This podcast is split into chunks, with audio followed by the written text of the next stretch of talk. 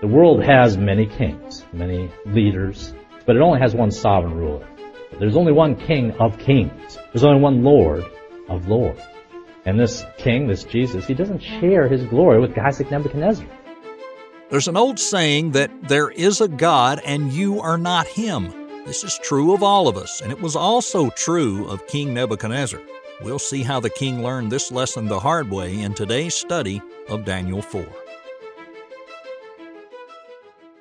Across the history of mankind, most nations and most forms of government have been bad. Across the history of mankind, most of the nations, governments, rulers, and rules have not had the best interests of the people in mind, and they've not been especially moral in their rule and in their reign. Now, does that surprise anyone? Well, if you're a theologian, it wouldn't surprise you at all. If you're a, student of history, it wouldn't surprise you. If you look back at the 20th century, the Hitlers, the Stalins, the Chairman Mao's of the world have set a pretty low bar for what ethical leadership looks like. The 20th century is just pockmarked with some absolute villains. But that said, every century has been no different. There's always been tyrants. There's always been a deficit of morality, a deficit in ethical leadership. There's always been great and, and powerful men subjecting others to their will and under their foot. You go back in times of antiquity, you get that with the Romans, you get it with the Persians, you get it with the Assyrians. Look back even further, the Philistines, Moabites, Edomites. There have been a lot of bad eggs, a lot of bad eggs across the history of man. With that said, not all nations or forms of government have been equally bad or equally wicked. Some nations have been better than others. Some nations across the swath of human history have been better than others, or at least some have had longer seasons of peace and, uh, and virtue, comparatively. Seasons where they and their people seem to prosper. But here's the thing. Historically speaking, they don't last. Historically speaking, given enough time, even the best of nations can fall off the wagon. Given enough time, even the best of nations can and have gone by the wayside. Now, why is that? Why is that? Well, there, there's probably a lot of sociological answers to that. I'm not going to even consider those for, for the moment, but there is also some theological answers that we will consider in the context of today's passage. Theologically, you could say this much. You could say that all leaders, all nations anywhere are run by fallen people. Fallen people whose fallen sinful nature is capable of messing up anything good. Can't have nice things might be a thing you could say across the history of mankind because man is bad. We have a fallen, sinful nature, and guess what? That fallen, sinful nature outworks into fallen, sinful choices. Choices that can affect huge swaths of population, the negative. Particularly if that nation or the leaders involved have pushed God to the periphery. Some nations have never had God anywhere on the radar. Those nations, historically speaking, haven't lasted. The books of Kings and Chronicles depict this ad nauseum. Books of Kings and Chronicles, they depict it of the foreign pagan nations, but it also depicts it of God's nation. Even God's own special people routinely fell into apostasy, routinely made terrible choices. Even Israel messed up. And this is God's chosen nation. They routinely went and did all manner of things that they ought not do, made choices that they ought not make. And if it were not for God's covenantal promises that He would uphold them even when they were faithless, that He would be faithful, Israel would have perished with all the Edomites and Philistines and Moabites and Ammonites and all the rest of them. It'd be no different. The point is this, it doesn't matter what nation, it doesn't matter what era. Sin happens. Sin finds a way to weave in and cause all manner of difficulty and error. Now, where is God when that happens? Where is God when declension is a theological term? Declension happens. Where is God during the course of world events when things are going terrible throughout the nations? Do nations rise and fall just apart from God's intervention? Is God just off munching popcorn somewhere? Kind of watching this unfold? Watching what happens, going to see what takes place, maybe lending a helping hand here and there, but largely stepping back and just spinning the top and seeing what happens? Is that the way God works? Well, no. What we're going to see in today's text is the same thing we're going to see throughout the whole scripture. What we're going to see in today's text is just the opposite. Here in Daniel 4, we're going to see that God is not only attentive to what's going on in his own chosen nation, he's attentive to what's going on in the pagan nations. He's attentive to the world's travails and he's actively engaged in raising up its leaders which that can sometimes befuddle us. In today's text, God is going to remind King Nebuchadnezzar that he rose him up, or he raised this pagan king up. He's going to say this, the Most High rules in the kingdom of men. The Most High rules in the kingdom of men and gives it to whomever he chooses. But if God does that, a question might have. If God raises up leaders, if he raises up guys like Nebuchadnezzar, why? Why would he raise up a Nebuchadnezzar? Why would he allow decree some of the horrific leaders that the world has seen across even the, the past century. God raises up the leaders of the nations. Why raise up a Pharaoh in the centuries past? If you would, let's return to the first three verses of today's reading because we're going to frame those questions and questions like that against the scriptural backdrop, against what we see in the opening verses of Daniel 4.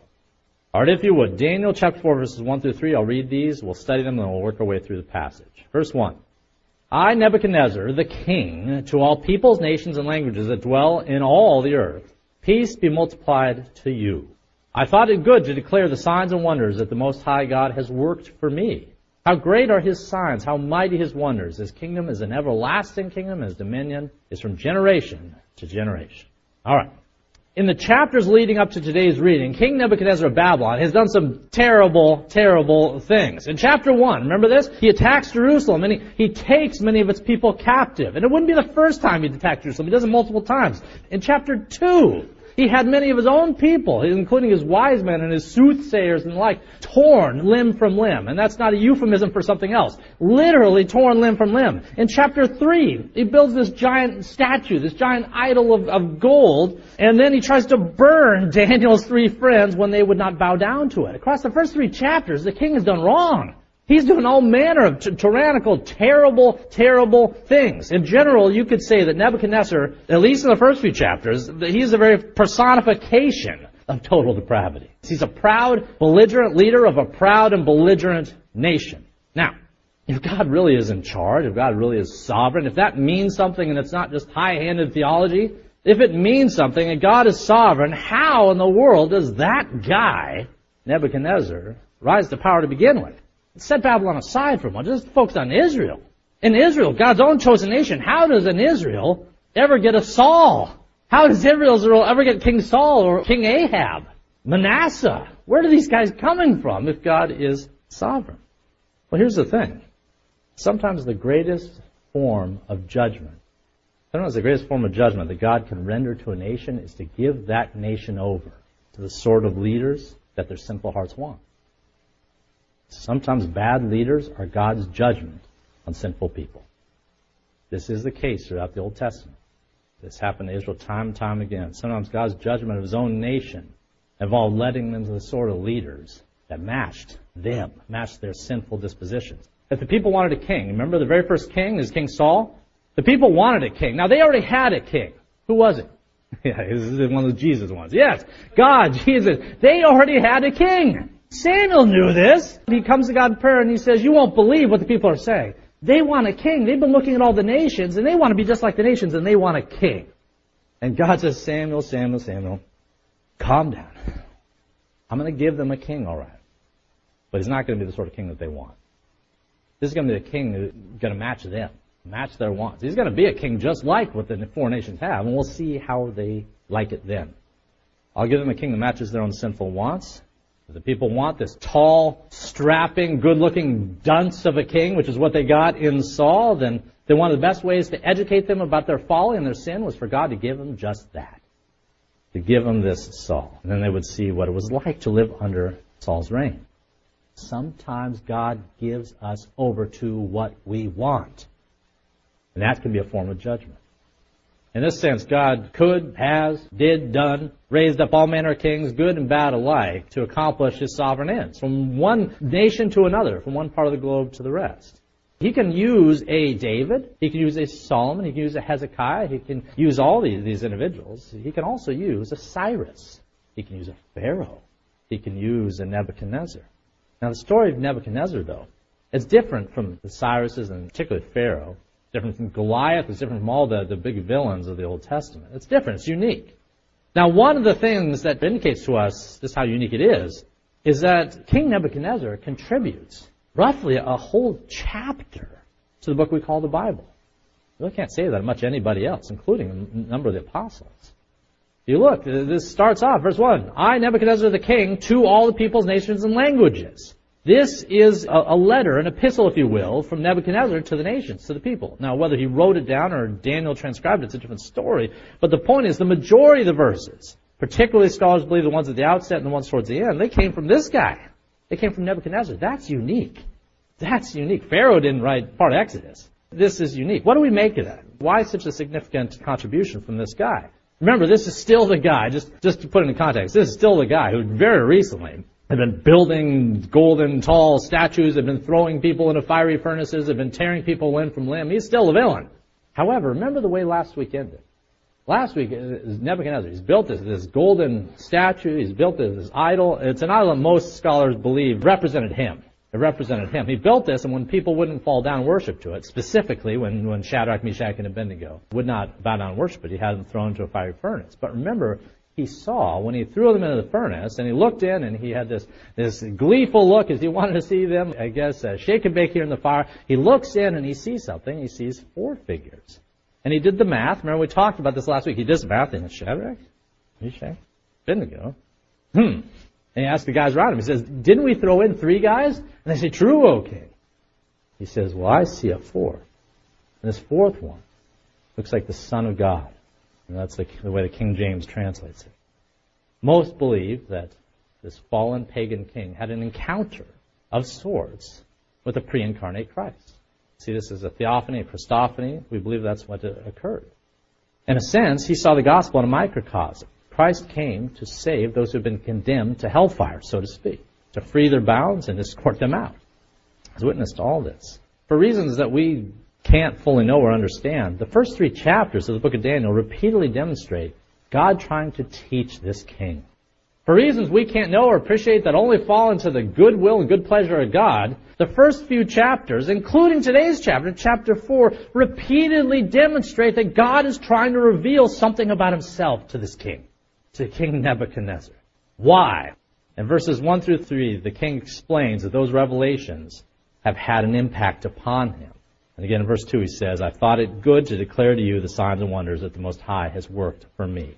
All right, let's read about one of those signs and wonders as we look at verses 4 through 18 now. Verse 4.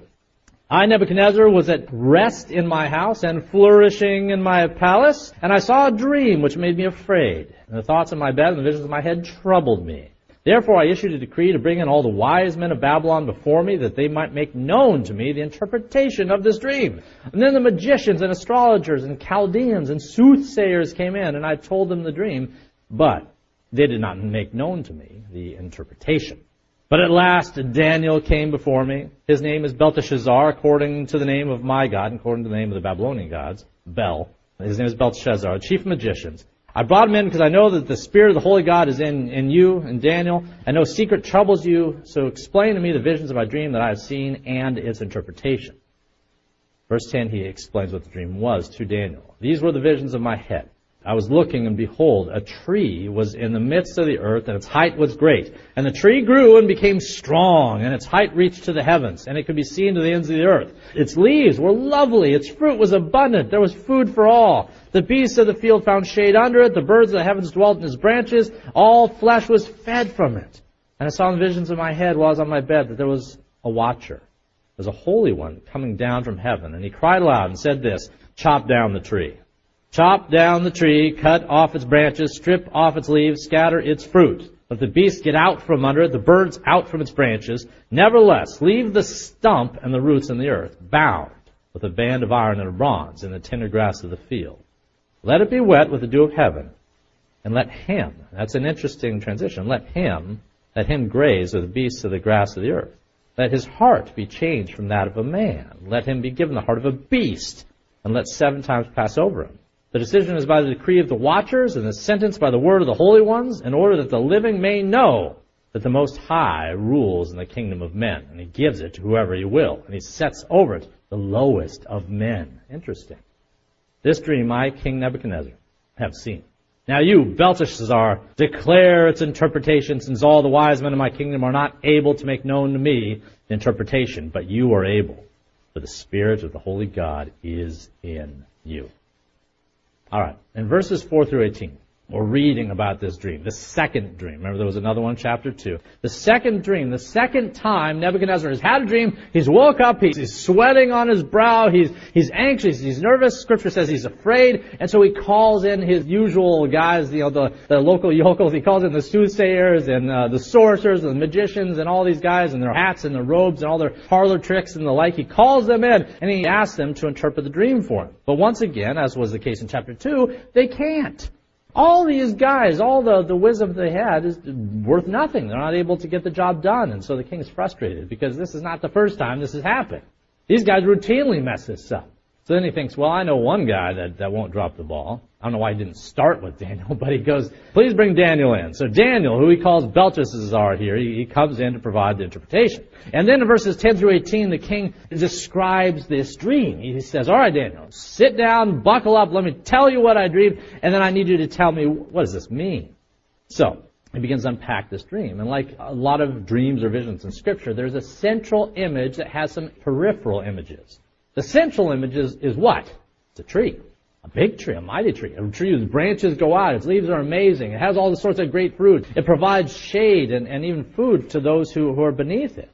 This majestic tree, it's a tall tree. Scripture says it goes up to the heavens, which is our first sign that there's something interesting about this tree.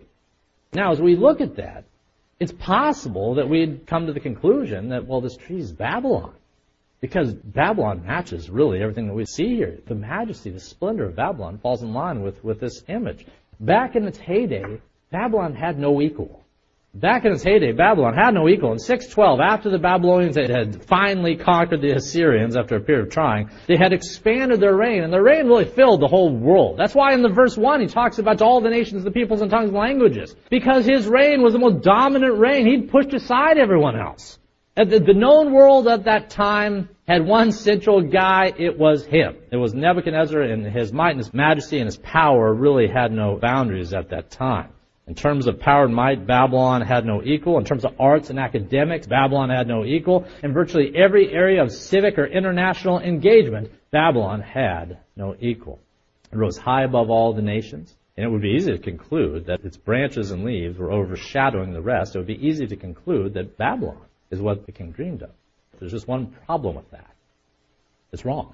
See, the dream is not about Babylon, per se. It's not about Babylon per se. It's about Nebuchadnezzar himself. It's about the king. The king is the tree in this image. Let's look at verses 19 through 25 as Daniel is going to explain this to the king. Verse 19. Then Daniel, whose name was Belteshazzar, was astonished for a time, and his thoughts troubled him. I'll bet he was. He hears this dream, and he knows pretty quick that this dream is not about the kingdom. It's not about a foreign kingdom. It's about the guy sitting in front of him. So he's astonished. He's quiet here. And uh, then the king spoke and said, Belteshazzar, do not let the dream or its interpretation trouble you so. And Belteshazzar answered and said, My lord, may the dream concern those who hate you and its interpretation concern your enemies. I hope this has anything to do but with you. However, I'm, I'm afraid it's not the case. Then in verse 20, the tree that you saw, which grew and became strong, whose height reached to the heavens, and which could be seen by all the earth, whose leaves were lovely and its fruit abundant, and which was food for all, under which the beasts of the field dwelt, and whose branches the birds of the heaven had as a home. It is you, O king. It is you who have grown and become strong. Your greatness has grown and reaches to the heavens your dominion to the end of the earth.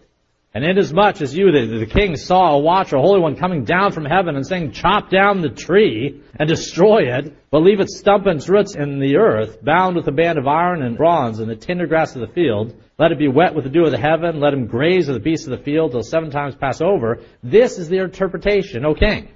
And this is the decree of the Most High God, which has come upon my Lord the king. They shall drive you from men and your dwelling will be with the beasts of the field. It shall make you eat grass like oxen.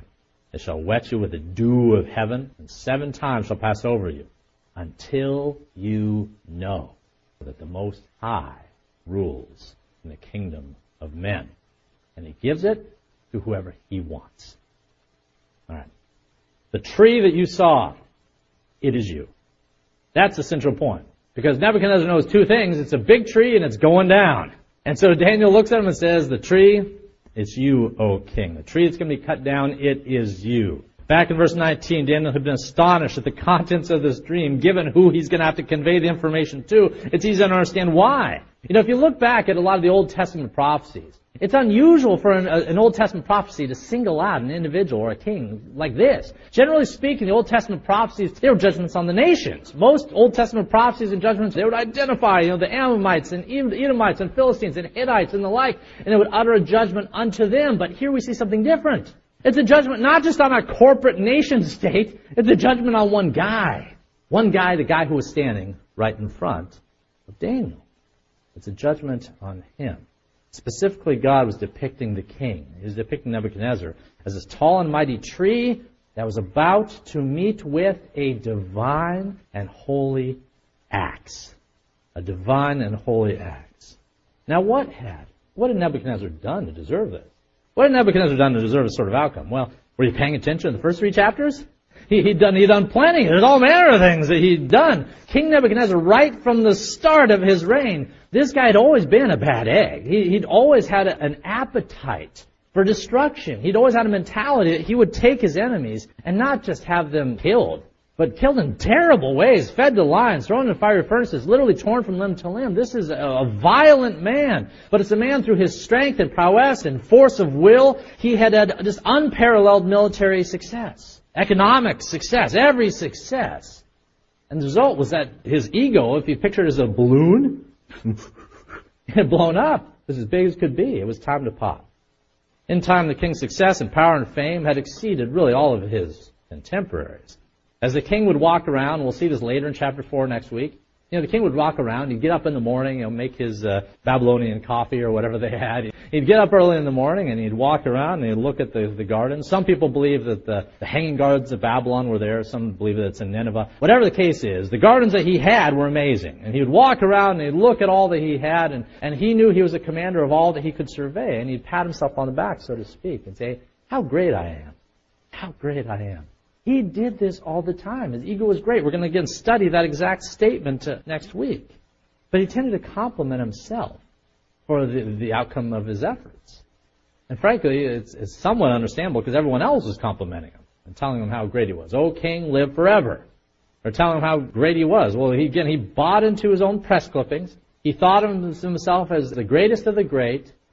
And then he did what a lot of guys did in Scripture. Guys like Pharaoh, he started to see himself as tattooed with the divine, stamped, seeped, immersed in the divine, perhaps divine himself. He saw himself in this way. And next week we're going to see that in the midst of declaring to himself how wonderful he is, in the midst of it, God's going to stop him before the words are even out of his mouth and strike him down. And he's going to be reduced, as we're going to see next week, to a little more than a, than a beast, a beast of the field, an animal and that outcome is what Daniel anticipates here. It's not just that the tree is going to be cut down as if, king, you're going to die, boo-hoo, you're gone, something else is going to happen next. What's going to happen is that the tree is going to be knocked down, but its stump is going to remain. It's going to be even watered, we see there. And then Daniel immediately transitions to claiming that this tree and even the stump, it's you. It's you, O king. And you are going to be turned, so to speak, into a beast of the field. They shall drive you from men. Your dwelling shall be with the beasts of the field. They shall make you eat grass like oxen. They shall wet you with the dew of heaven. And seven times shall pass over you till you know that the Most High rules in the kingdom of men. That comes up four times in this chapter. The Most High rules in the kingdom of men. That's true not just in the time of Daniel, but in our present age. The Most High rules. It doesn't matter what the media says, culture says, academics say, politicians say, what have you. The Most High rules in the kingdom of men. So till you know that the Most High rules in the kingdom of men, you're going to be in this estate, O king, and you will know that he gives kingdoms, he gives nations to whoever he chooses, even the lowliest, even the lowliest. The world has many kings, many leaders. They go by different names, but it only has one sovereign ruler. It only ever has had one sovereign ruler, one transcendent ruler. There's only one king of kings. There's only one lord of lords and it is our Lord King Jesus. And this king, this Jesus, he doesn't share his glory with guys like Nebuchadnezzar. So if Nebuchadnezzar pats himself on the back every day, he tells himself how great he is, says, I'm so wonderful, everything that I see is because of my efforts, my hand, you know what that has the net effect of doing? It has the net effect of robbing glory from God. As a net effect of Nebuchadnezzar putting himself up, he knew that Daniel's God existed, but he had no trouble pilfering from his glory. You get this? He understood that there was such a thing as gods. In his case, it was plural because he thought there was more than one. He even, at this point, likely anticipated that God Daniel was the number one of those gods. But he didn't mind stealing from his glory. He didn't mind taking God's glory and making it his own. It's not a small thing to do. It's not a small thing to push God to the second chair. God doesn't share his glory. He's not content to be in the back seat while we're driving the bus. That's not the way it works. Now, usually, kindly, gently, patiently, he'll disabuse us of our falsehood along these lines. quite honestly, he's going to be exceptionally graceful in doing it with the king, too, even though it's not going to seem that way, as he's going to lose his mind. This man needs to be humbled. And so God's going to humble him. God knows what we need. If our walk is out of line with where it ought to be, God knows what will bring us back. The problem for many of us, if not all of us, is that what will bring us back is not always something we would want. Is certainly the case here. For seven years, Nebuchadnezzar will lose his mind. He's going to go back and forth across the fields like an animal. Now, to what end? To what end? What's the purpose of this judgment on this one guy in this time antiquity? Well, again, it would seem that the purpose is humility. You know, you can never see God aright, you can never approach His throne aright without a disposition of humility, without a penitent nature. You can't approach the throne of God and have a right relationship with the one who sits there if you're not humble. And James 4, what does God say? It says, uh, excuse me, what does James say? He says, God opposes, opposes the proud. God opposes the proud, but he gives grace to the humble. Nebuchadnezzar needed him some humbling. Now, next week, we're going to talk about the terrifying nature of that humbling, how difficult this would have been. But at the end of today's passage, we see the, the, the sign that although it's coming, although it's going to happen to the king, there's a sense here, even in the verses we've studied already, that it would not be forever. Sometimes God disciplines us for a season, for a season of time. And in this case, the season would have an end date. It would have an end date once it had reached its outcome, its purposes, and then the king would be restored. He'd restored to, really to two things. First of all, to his right mind, and he'd be restored to his throne. That outcome, Daniel anticipates in verse 25, which we just read.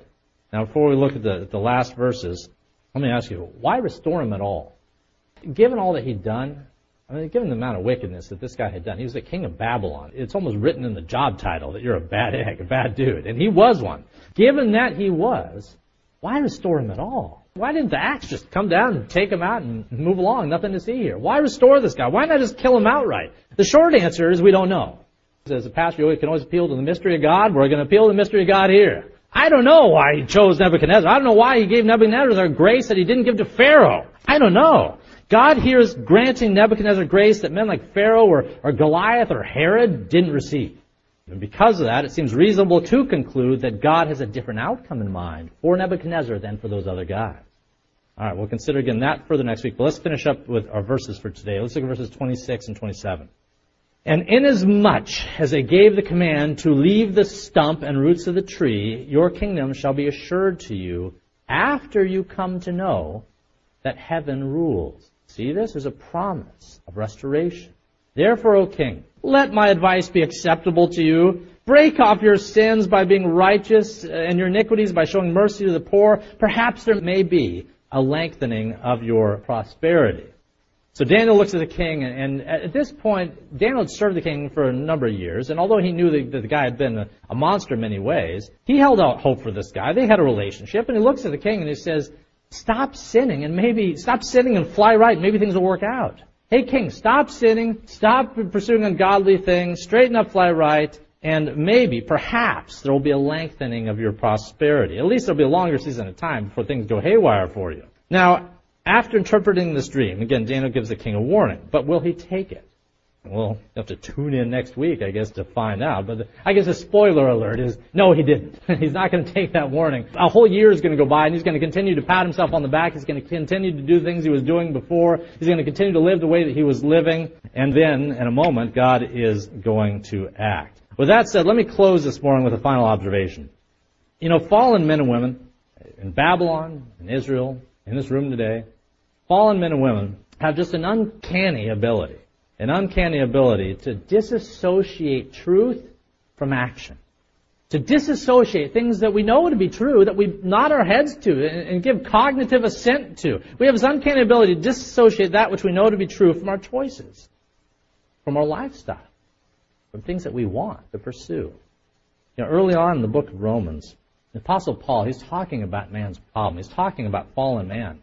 And he's saying fallen man makes some really fallen choices. And he says this. He says that fallen men and women have this innate sense that God is there. We have an innate sense that God exists and that He reigns over the kingdoms of men and even reigns over us. We have an innate sense. It's hardwired into us is what Paul says right at the start of Romans. But he says we have this amazing tendency to take that truth and to suppress it.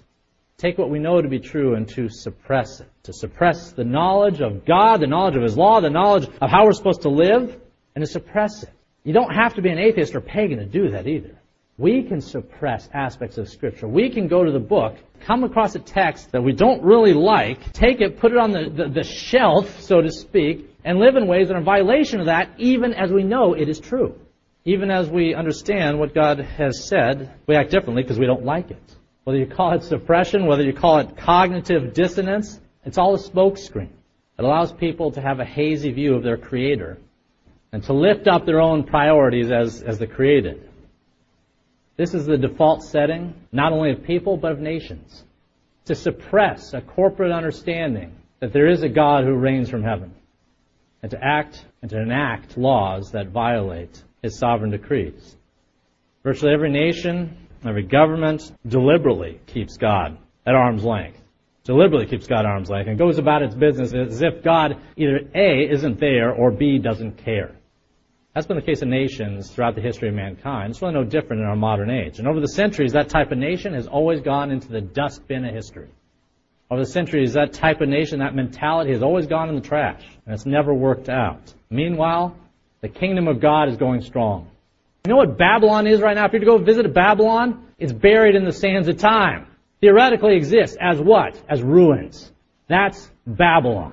That is this high and mighty and esteemed nation of its age. You go back, you look at Rome at its epic, you look at virtually every nation under the sun since the dawn of man, buried in the sands of time. However, even as that is true, the kingdom of God remains forever. Even as that is true, the kingdom of God is more pervasive now than it's ever been. Its ambassadors fill the globe. Its priests fill the nation. Its central doctrines repeatedly hold out as true even while the opinions of fallen men change. The Word of God remains and sustains, and His kingdom has grown every century since the beginning of time. There's a lesson in the power, the sustainability of the kingdom of God over and against the kingdoms of men. Let's pray. The Bible says that faith comes from hearing and hearing from the Word. If today's sermon's been helpful or encouraging for you, then check back tomorrow for another study of God's Word.